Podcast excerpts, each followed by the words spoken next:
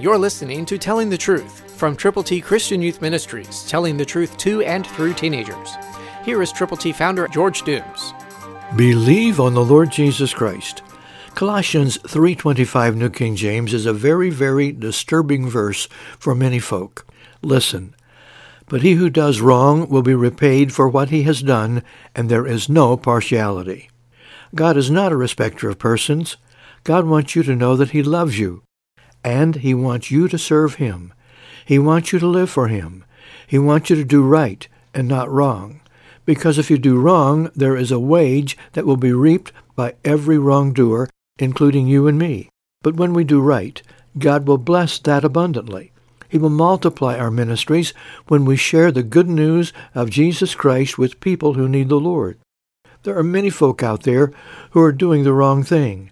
They're doing it consistently, some deliberately, some unknowingly.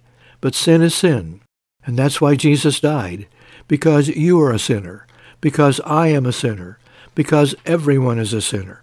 And because Christ died for our sins, he was buried and rose again, we, by believing on him, can have our sins forgiven, can be cleansed totally by the blood of Jesus Christ. So help people understand that. They don't have to keep on sinning. They can start serving when they let Jesus become their personal Savior. Share God's gospel with people who need the Lord. Christ through you can change the world. For your free copy of the Telling the Truth newsletter, call 812-867-2418, 812-867-2418, or write Triple T, 13,000 U.S. 41 North, Evansville, Indiana, 47725. Tune in to Telling the Truth next week at this same time on this same station.